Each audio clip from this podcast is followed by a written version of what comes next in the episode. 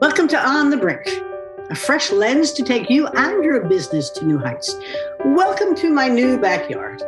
Zoom has given us all of these wonderful backyards, and I've decided to play with it a little bit.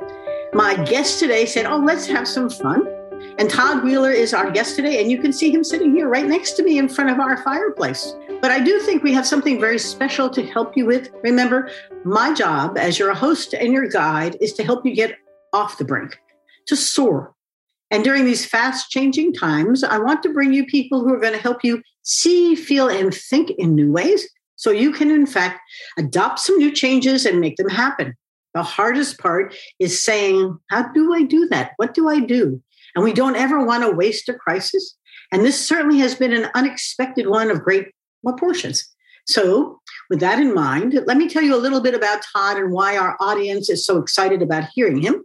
And then he's going to tell you about himself, like we always like to do, because in his story is the journey that I want to share, because it is has all kinds of insights for you as you think about your own journey. And we live our journeys. So, Todd, I met through a presentation I did for Vistage um, on the climb. And he came back to me and said, Let's talk, let's meet. Let me share with you what I do. He's laughing, but that's how you meet people today. It's all virtual. He's my best friend, it's virtual. But it's very interesting because we share a whole lot in how we have come to help others do better. So he brings talented people together who connect, communicate, and care. And that's what he wants to do. He starts by building trust, which deepens over time. And he works with organizations and the people inside to help them do better, like we're going to talk about today. So he loves to coach the coachable, the humble, the hungry, lifelong learners. He listens. And you know, I'm a big preacher of listening with an open mind so you can hear new things. But he listens intently without distraction, his whole self and to your whole self. So you can do that today as well. It's a really good lesson. But he does this to help you do better, whether it's a small or a large company, and some of the folks said, I really do love the fact he builds bridges, not walls. And boy, were we lucky to have Todd come in and help us at just the right time. Todd, thank you for joining me today. Absolutely. It's my pleasure.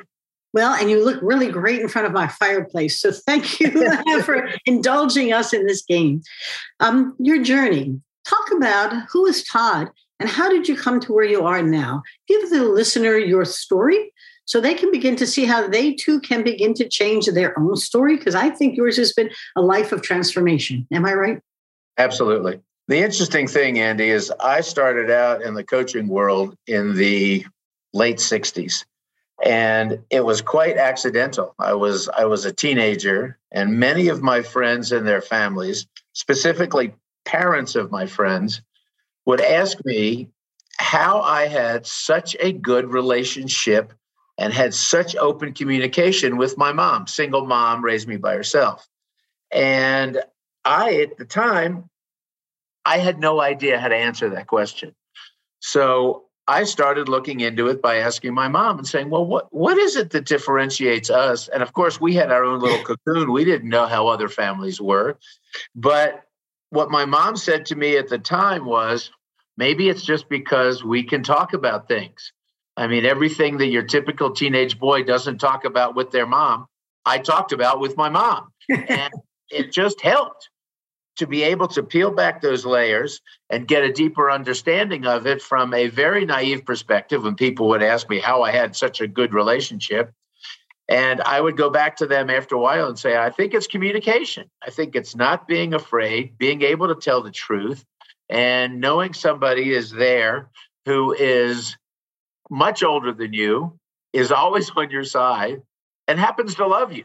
I mean, a lot of kids rebel against their parents. Oh, you don't know what's best for me. In a lot of cases, they really do, especially if you've had a good communication with them. So, from my perspective, it really was about building that whole level of being comfortable with truth telling.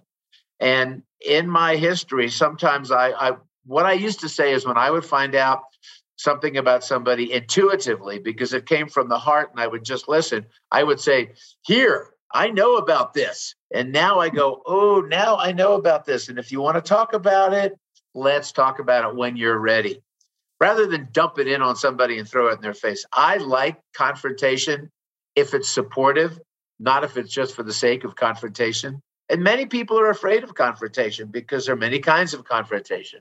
As you know, and we've talked about this, I have a, a very simple motto. And the motto is it's simple, but it's not easy it's always nice to have a plan or have somebody who's been down the road before. I've coached large companies, I've coached small companies, I've coached startups, I've coached uh, complex organizations. And it all comes down to people. So, regardless of how complex something really is, it really comes down to people and people are a very you know people are an enigma. And, and some people like people and some people don't like people. I'm fascinated by people. That's and when i called you originally it wasn't even the content of what you talked about. It was who you were that made me interested because what got me into the organizational development realm was I was working, I was recruited in the early 90s, mid 90s, by an organization, and they called themselves cultural anthropologists. I hadn't heard that word used in 20 years. And you put those two words together, and I said, I want to talk to this girl, woman, sorry. I want to talk to this person, right? so that's kind of it. So then I've I've built companies, I've sold companies, I've I sold one company to a Fortune 500 company, and I've closed organizations. One of the best things that our that our friend Tony Robbins says is don't take advice from somebody who hasn't failed. Mm-hmm. And it's very, very important to know that the person has gone through enough that they could maybe really help you because they have gone, in fact, through some trials and some tribulations. So that that's really the the path. There's a couple of things I wanted to talk to you about today, which have been I've been thinking about this this week. Go for it. I have come up with an idea that I call the orchestra metaphor. When we are born, we are one single beautiful pure note. And mm-hmm. as we grow, the moment we come out of the womb, as we grow, we start to get different notes. We start to be that one instrument and we master that instrument, but we also have all of these different notes and chords and tones. And so we become a very complex single instrument. As we go out into the world, we blend our instrument with other people. I mean, when you think of an orchestra, imagine how difficult it is when they bring in a new lead violinist. Even if you've got the sheet music, they have to understand that whole complexity of the the song or the orchestra whatever they're playing so to blend them together is very challenging i i came up with this theory because when i was again just after high school i would have friends ask me about relationships and i'm not a relationship coach but I'm a relationship coach. and, and, I mean, I just get thrown into it. And if I like the idea, if it has to do with humanity, I really, really am interested in it. So as we grow, everybody else around us is a very complex orchestra. So when we're thrown into an organization, when we're thrown into other people and other businesses, different cultures and different structures, how things are put together and how things work, we now have to blend our very complex orchestra with a second orchestra. Now imagine how hard it is if we're just trying to blend one instrument. It's really challenging when we're trying to blend two orchestras together. Yeah. So, to understand some of these ideas and take this down to its basics and understand what's important, what's not important, what we need to do now, what we can wait with, how we prioritize, I think is a critical, critical issue for us in this ever complicated world. And it's getting more complex and more complex and more complex. The difference to me in complicated and complex is complicated is building an airplane, complex is running an airline. Yep. I mean, all of these different things. There's so much and so many variables that come into play that you really don't know what to do all of the time. You and I have talked about my process, which goes from discovery to priority to focus to plan to execution. One of the things I find we often miss out on is that prioritization stage. We've been told our whole lives, I was told my whole life, put a plan together. Put i I've started for three, well, three or four companies, some more successful than others. um, and everybody always told me, put a plan together, put a plan together. 60% of all businesses still fail in the first five years.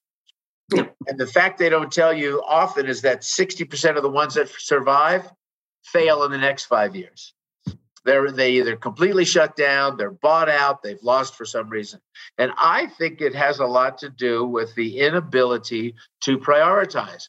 People have been told, put a plan together, come up with an idea, put a plan together. You need to know who needs to do what with who by when. if you look back at Michael Gerber's work in the E Myth, there's so many hats we all wear, but you need to first understand those hats. Now we need to understand which are the most important and then now that we know what's the most important, now we can focus.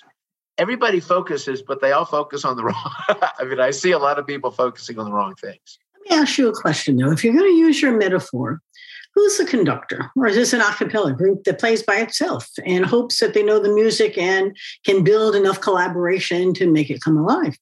Because the conductors have an important role to play in those orchestras that are complex and um, they want to make it sound as if the music is simply coming out of them. Okay. So whose life is it anyway?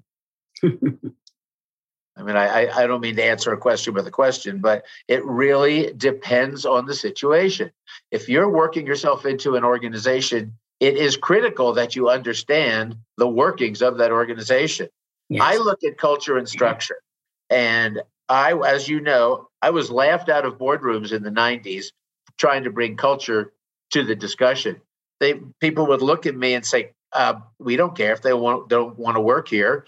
We fire them. We find somebody else. No big deal. Well, except for recruiting and training and onboarding and getting. I mean, it's just people didn't understand it. Frank. Um, so it really depends. Are you on a team? Are you leading a team? Where are you in that organizational perspective. Are if you're coming in as being hired as a CEO, you need to go to your people. I remember when um, Tom Watson took over IBM and he gets in front of the whole organization. And I read about this. I wasn't there when this happened. I read about this, and he comes up and he goes, "I don't know how to run this company. I need your help in understanding what you need, so I can help you do it the best possible." Uh-huh we all know the history of that. It just turned everything around and turned everybody on, and that was all fascinating. And it's it's kind of opposite of the Jack Welch who comes in, you're going to do it my way, and we're going to make it work, and we're going to fire the bottom 10%, blah, blah, blah, blah, blah. But he also made it work. So I guess to give you a flippant answer, it really depends. In your uh-huh. life, you're the, I mean, we look at, uh, is it Schoenbrower? He said it's your movie you've got to make your uh, you're the director you're the writer you're the screenwriter you've written the play you've got to get it transformed. How do we do that? So i think when you're looking at your life from a personal perspective you are the conductor. When you're working with an organization you have to understand you sometimes are the conductor. Sometimes you're the one who's the navigator. Sometimes you're the co-pilot. You know with that as a metaphor uh, and an image that's very um, uh, alive. I mean, I can really see us coming into a new place. I was EVP of a bank, and when I arrived, I could feel the eyes all wondering, who is she and how will she relate to us? And humans, you know, all of our days are spent in conversation and in trying to figure out you know what is it that's expected? How well have i performed? Do i have a job tomorrow? Most people work to make a living fewer people live to work. And so it becomes important for us to think about in these fast changing times who, who are we in relation to the others? And what kind of a fashion do we want to perform in? Particularly with virtual because in virtuality you don't see people like you used to. You can't get to know them with the in, intuitive intensity at least in among some of my clients. On the other hand i must tell you i've had more new friends come out of this pandemic virtual that i've never met. And we meet monthly and we talk and we talk deep thoughts and, and we don't even know why but we really enjoy each other's company and it becomes an interesting um, friendship. But here, I want to go back to how do you then work with them, understanding how they have a conductorship, and now set the priorities. Uh, we use some tools, um, but uh, perhaps you have some great tools because if you're going to prioritize things, um, what's the ground rules for priority? And how can the folks who are our audience begin to say, I can use that? That's really helpful. Thoughts? Okay. classically, we've all, I, mean, many of us have worked with the Wheel of Life. And when you go through that and we look at the different categories, which you can change and modify, what is the, the important things? And again, I've got a long story about what's important to you. When I think about those priorities, you look at things like job, family, spiritual, emotional, health, physical.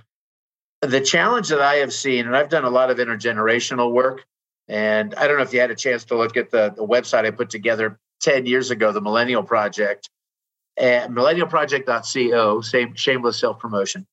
Uh, I put that together because a lot of my friends, our age, were having tremendous difficulty relating to millennials. And I thought they were the easiest people in the world to relate to. so easy. they're young and they're open and there's new ideas.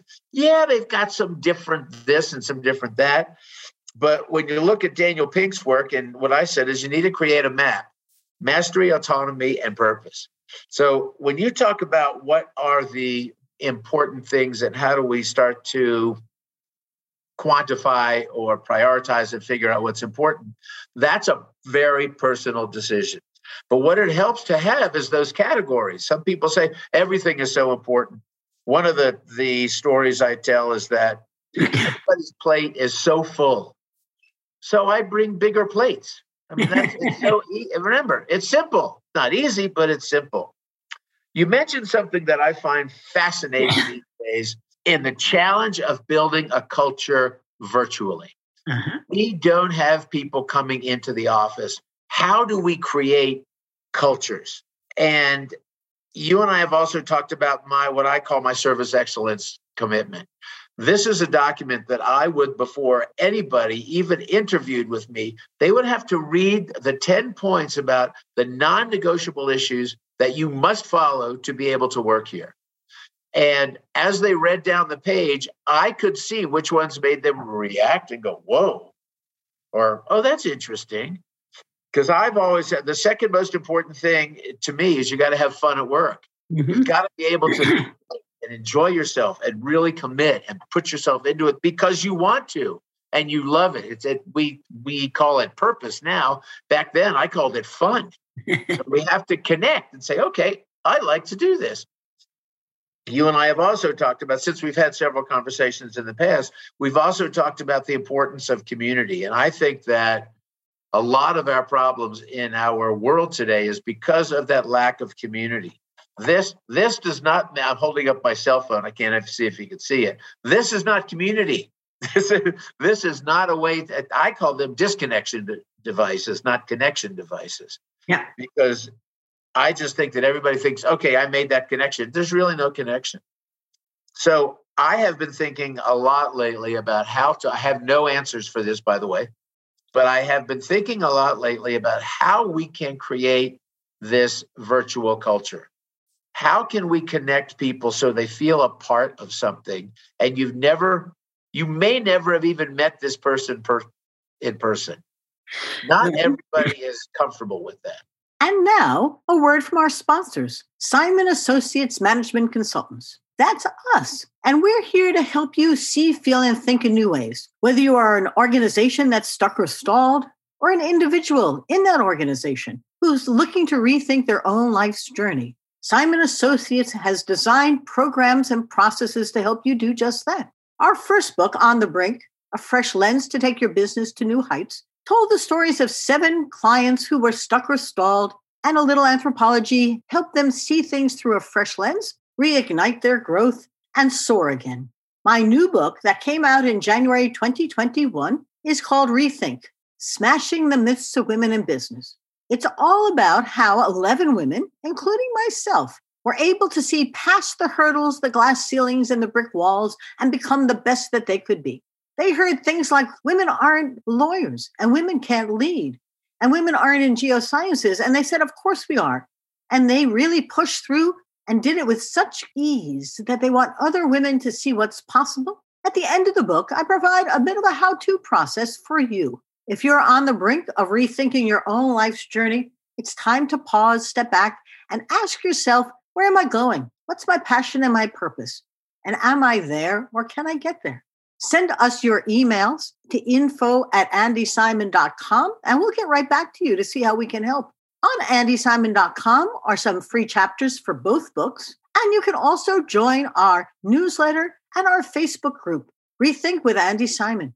We are bringing together women to help other women do what they can't do by themselves, very often to see what's possible and become the best that they can be. Come join us. And now back to our podcast. But if, in fact, uh, Judith Glaser's work on uh, we, the We Institute, is right, all of our days are conversations. Okay. And and we we don't have the intimacy of hanging out with somebody and just casually talking and learning more about how their weekend was or their kids are doing. And we don't really have an ability to relate to them the way we had. But let's assume that a hybrid workplace and a work life imbalance is going to be with us forever, and at least for the foreseeable, whatever that means. And, and that means that we're going to have to find new cues and codes to these conversations so that we can mm, do what conversations are supposed to do connect us. Humans are herd animals you know, we evolved because we lived in groups, and it was in those groups that we shared stories, we shared culture, we shared ways of doing things, we knew who did what, and we were able to fend off the barbarians at our gates, and there have always been barbarians there. And if they weren't human barbarians, they were bubonic plagues or the, you know, the Black Death, or um, we never had tuberculosis, polio, yeah. Yeah, we've never had an easy time of it. Humans have always been under siege one way or another. And, and so it's not um, well, we think it's new news. It really isn't. The question now is our lifestyle has changed, but it's been changing for a long time. I had a client who let his folks do remote work as a benefit.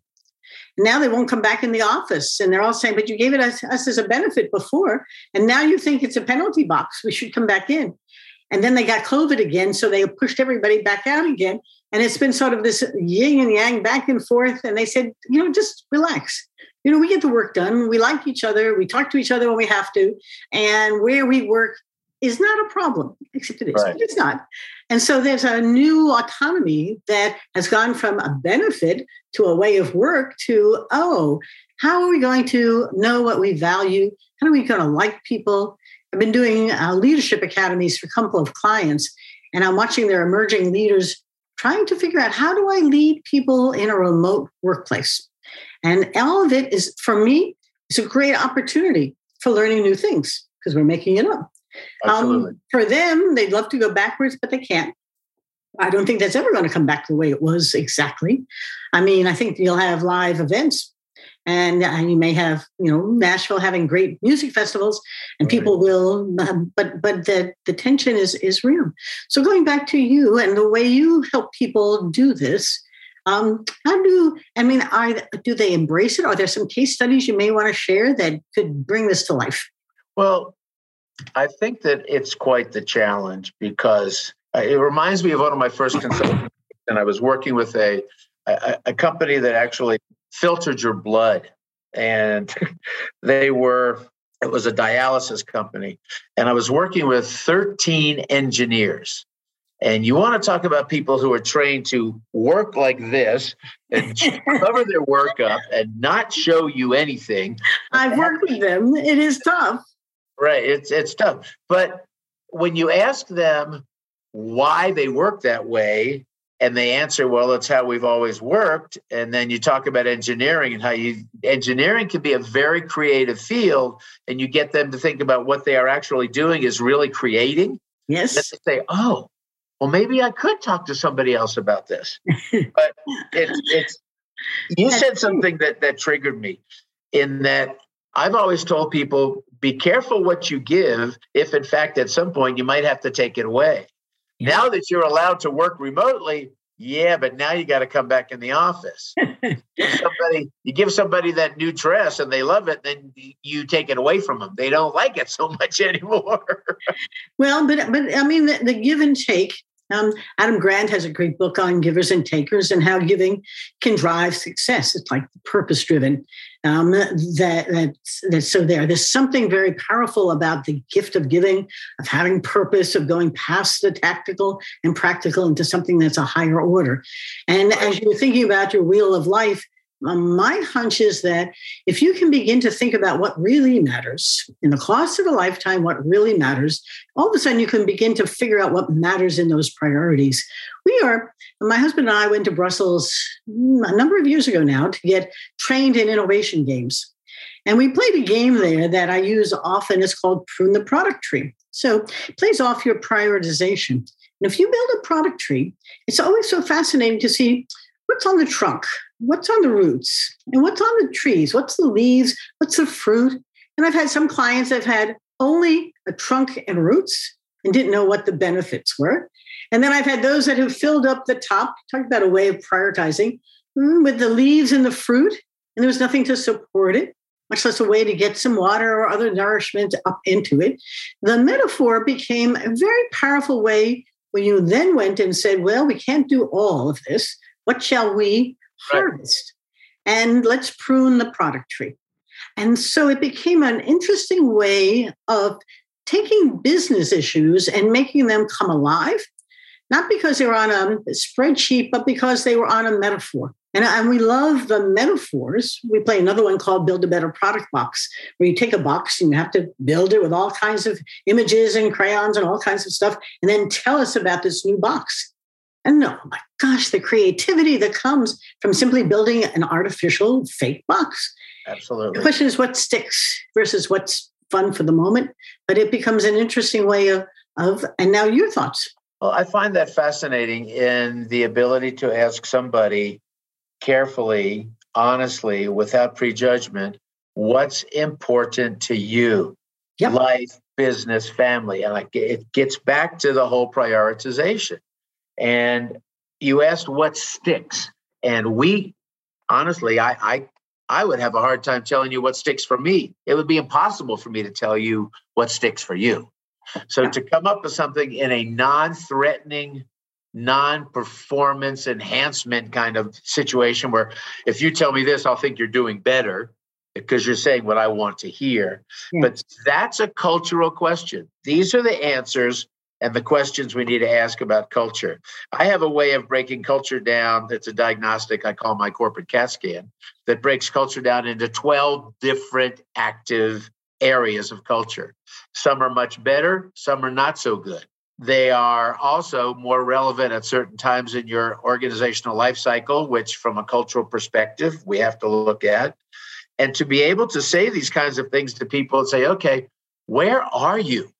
Yes. Important to you is very hard. It's not something that's easy. You have to give people categories. You have to give them some some boxes to check or some choices to make.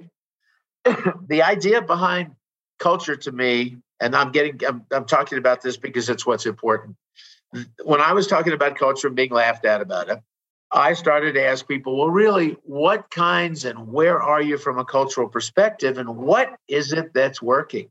And then people say, what is culture? Oh, it's shared ideologies, it's shared philosophies, it's all that, can, and that's all. Of, that's great. It's a bunch of hoo-ah, but I think it's great. Culture, to me, very, very, very simply put, is how it feels to work somewhere. Corporate culture, I'm talking about. How does it feel when you do something good? How does it feel when you screw up? How does it feel when you make a big mistake? Do you have the freedom and the support of, hey, let's go out and try things. Let's go out and make some mistakes. Let's go out and do some things. How do you feel after it? And then we can talk about the emotional response, which I think comes from whether you're happy with something or you're not happy with something. That's an emotional response, and that determines it. So I think it's challenging to really categorize from the perspective of you asking me what's important how do i lead that ship? I don't i don't know. I like to come in and say what are the tools you're working with? Who are the people you've got? One of the easiest ways to say it is i help you understand who needs to be doing what with whom by when. It's one of my questions of about 127 that i ask. But it's, it's important. Is it true? Do you know who to go to for what and when? And is your job or is your life clearly defined? Clarified expectations. I just had lunch with a young gal who was an office manager who worked uh, in, a, in a law firm that I was coaching. And she told me it keeps coming back to me about clear expectations. She just got a new job and they're throwing all this stuff at her. And she's going back to her, her direct report and saying, I need help understanding this. Where is this in a hierarchy? How important is this? And her boss has said, Nobody's ever asked me that question before. Clarify your expectations. Have the have the guts. I can't think of any other word for it, but have the bravery and the ability and the permission to say, I don't understand that. Yep. Without feeling you're at risk. It's without feeling you're at risk. Exactly. One of the areas that's very hot for us today are mergers and acquisitions because there are so many roll ups. And um, so we had done some work for Cleveland Clinic to better understand the cultures of the hospitals they were acquiring because they all wanted them to become part of the Cleveland Clinic culture. The only problem was that was going through change. But what becomes very clear is aardvarks and giraffes don't do well together. You can't make them and hope something living comes out of it. But that's where the power of culture, the essence of who you are, culture is really the essence of who you are. The reason you can't change it easily is you're not really reflective about what it is you're doing, what you believe in, the stories you share, and, and as you get in. As you, that's right, it's you. And it's not just the clothes you put on; it's the behavior, it's the it's the nuances, is what you we're mimics. So humans learn from each other. They watch what someone else does, and that's how they know what's good or what's not. And then they watch their leaders and they see what they do and what's good. But if we're monkeys, and we are, and we look at others so we know how to perform, and then you mash two together, and oh my gosh, the conflict is severe. And you're seeing roll up after roll up now. And those private equity guys are having a field day rolling them up. But the people yeah. inside are having a mess of a time trying to figure out what matters, what sequence, what's my priorities. So you must be a busy guy. A question for you. As we're looking at our time, I always like to have our interviewee, which is you, tell the audience two or three things you don't want them to forget. Let's give them some guides so that they can leave saying, I like that. I'm going to try it. Some things to share. Well, let me give you a couple quotes. One of my favorite quotes is that organizations have developed a functional blindness to their own defects. they aren't suffering because they can't solve their problems. They're suffering because they can't see their problems. Gotcha. That's great. Right. right. You talked about mergers and acquisitions. A merger is like a marriage. It is. What you do, what you see is largely what you get. So you better look very, very carefully at the issues, the structure, sometimes the strategy. It reminds me of when Ford bought Volvo. And Ford was a very top down, hierarchical organization. Hierarchical, command and control organization. Yeah. And Volvo was, hey guys, bring your ideas to us. This is really great. You got a, you got a new idea that's creative. You know, Volvo is responsible for something like 60% of all automotive safety features yes. over the history of automobiles. It's amazing when you think of it, that, yeah. all the car companies, 60%. So when you talk about mergers and acquisitions, what I would say is you need to look very, very carefully at each organization. And when you identify the two types of cultures and the dominant cultures in those organizations, then you can think of coming up with a third organizational culture. You can't always do this. They don't always blend. No. So you have to come up with something that works. And it may work in different areas and it may work in different components with different parts of an organization. But whether you define it and design it or not, humans will make it up. So just be aware that regardless of what you think you would like to see happen, you know, this hierarchical organizations can become far more egalitarian and, and very innovative or very collaborative and more market driven. I've worked with some that are just interesting collaborations that are trying to be more top down. It's most interesting. But people will make up a solution that fits them, regardless of what you're envisioning. So if you don't take charge of it, then you're out of control with it. Am I right? Well, what do we say? Nature abhors a void. I mean, yes. it'll fill it'll fill that void with something. Right? Yeah. Excuse me. So those are great. Um, as you're thinking about our wrap up here, if they would like to reach you for some consulting work or other kinds of coaching and support, where can they get hold of you? Well, the email is pretty simple. It's Todd at Management Insight, I N I S I G H T dot co, not dot com. That'll go to some organization in Great Britain. uh, ma- the website is managementinsight.co. So that that would be the initial piece of it. But if people really want to get a deeper understanding of where they are and what's working and how to leverage and make that better, that's what I like to do. I, you know, we used to call consultants uh, efficiency consultants, and their job is to come in and fire people. I never did that well. I help people understand who's working, what's working about them, how can we engage, how can we build that community, how can we get a better result without slash and burn methodology, which yeah. is how it really used to be. Well, but it can't be anymore because there's a talent shortage. And you better keep the ones who matter. The, flywheel, what is it? 30% of people think they're going to leave their job. And there's so much sense that I could work from anywhere that I'm going to find a place that wants me the way I want to be, not the way they want to be. Right. And that independence, and it's not just uh, millennials or the Gen Zs. It's the blue. Everybody. Everybody's all of a sudden coming to that aha moment, which says, "Ah, I can do it my way." But so I'm. Andy, do you really think there's a talent shortage, or do you think accessing talent is the challenge? I think that there's a lot of really talented people out there. Well, I, am not sure those are that different uh, because there was a third of the workforce before the pandemic that was in the gig economy. And they required a whole lot of support to get to the right places for the right purposes. And I'm not sure HR people were recruiting wisely. And so oh. you, you, can have all kinds of stuff. And now you have a great pressure on diversity and, and inclusion. And, and uh, it's a, an interesting question. And we should hold that for our follow up podcast about how do you access the talent you need in a time where they're not walking through the door and you yeah. got to go find them and in very different ways. And it's um it's going to be an hr challenge to rethink the way we recruit we retain we develop and and and we live. Because if if that much of the workforce is now gig and and i can't tell you what gig means but but they, they're not employed.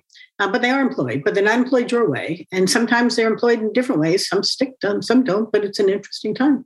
I'm going to let us wrap up now, our, our audience usually says about 30 minutes is enough, and we've been chatting for that long. I can't thank you enough, Todd Wheeler. It's been great. For our audience, thank you for coming. I hope you liked our mm, comfortable home here.